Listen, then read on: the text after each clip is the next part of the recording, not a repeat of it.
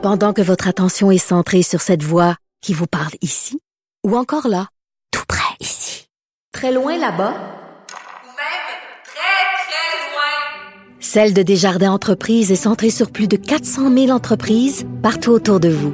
Depuis plus de 120 ans, nos équipes dédiées accompagnent les entrepreneurs d'ici à chaque étape pour qu'ils puissent rester centrés sur ce qui compte, la croissance de leur entreprise.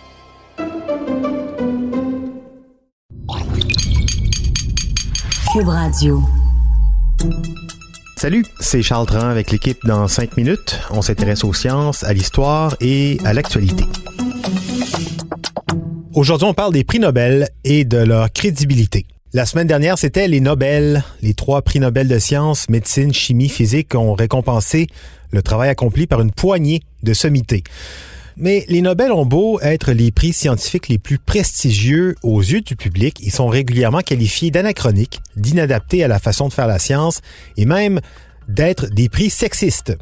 Ces critiques sont-elles justifiées? Nos collègues du détecteur de rumeurs de l'agence Science Presse les passent en revue point par point. Premièrement, on dit que les prix Nobel ont une vision passéiste de la science. Welcome to the Royal Swedish Academy of Sciences. It's time to announce this year's Nobel Prize in Physics. Ce serait vrai. Jusqu'au début du 20e siècle, il était possible à une grande découverte d'être le fruit d'un seul scientifique travaillant en solitaire. Mais aujourd'hui, un article scientifique risque plutôt d'être co-signé par plusieurs dizaines de personnes, voire des milliers, comme celui sur la découverte du boson de Higgs, qui en 2015 comportait 5154 signatures. Mais la règle d'or des Nobel de sciences est restée la même. Depuis 1901, chaque prix ne peut être attribué qu'à un maximum de trois personnes. Trois personnes donc sur 5154 signataires d'une découverte c'est pas fort. C'est hautement artificiel et complètement en désaccord avec la façon dont la science se fait aujourd'hui. C'est ce qu'écrivait en 2013 le physicien américain Sean Carroll, auteur d'un livre sur le boson de Higgs. Ces prix apportent aux trois gagnants une attention disproportionnée par rapport à leur contribution réelle à des recherches qui, en réalité, ont pu s'étaler sur des décennies et impliquer de nombreuses équipes. Déclaration tirée d'un éditorial de la revue Nature. C'était en 1975. Certains proposent que les Nobel de sciences s'inspirent aussi du Nobel de la paix qui peut être lui remis à des institutions, Amnesty International, les Casques Bleus, Médecins sans frontières, autant qu'à des individus, ce qui n'est pas le cas pour les trois prix scientifiques.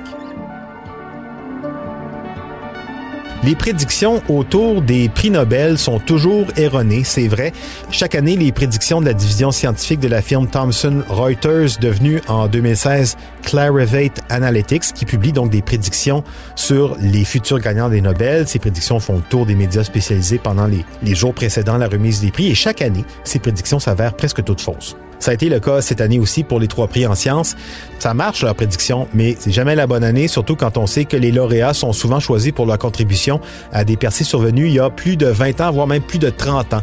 C'est clair que les prédictions sont plus difficiles et on se demande qu'est-ce qui, cette année en particulier, peut faire en sorte qu'un chercheur soit nommé pour une découverte qui a été réalisée il y a plus de 20 ans. Les prix Nobel sont désuets, ils ignorent des spécialités très contemporaines. C'est vrai, Nobel de médecine, de chimie, de physique, de grandes sciences. À l'époque des premiers prix Nobel, en 1901, la génétique, la neurologie, ça n'existait pas. La neurologie fait partie des grandes oubliées au même titre que la géologie, l'océanographie, la climatologie, les mathématiques, la botanique, l'écologie. La génétique s'en sort un peu mieux avec euh, plusieurs percées qui ont hérité du Nobel de médecine ou de chimie. Les mathématiciens, eux, qualifient la médaille Fields, créée en 1936, de Nobel des mathématiques. Des travaux en mathématiques n'ont pratiquement jamais mené à un des trois Nobel de sciences. Cela dit, plusieurs mathématiciens ont gagné un Nobel d'économie.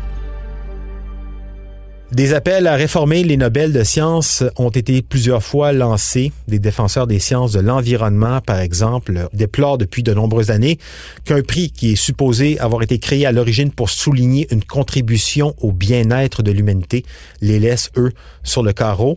Mais ces appels semblent tomber dans les oreilles de sourds, réagissant à une lettre écrite par dix scientifiques, dont un Nobel en 2008. L'historien des sciences Robert Mark Friedman de l'Université d'Oslo Norvège déclarait La Fondation Nobel tient à conserver son image d'imperméabilité aux influences extérieures. On croirait entendre ici le Vatican. Le temps des hommes n'est pas le temps des Nobel. Hein? Ce n'est pas le temps des femmes non plus. Les femmes sont sous-représentées parmi les Nobel de sciences, c'est vrai. Marie Curie, là, ça fait un petit moment.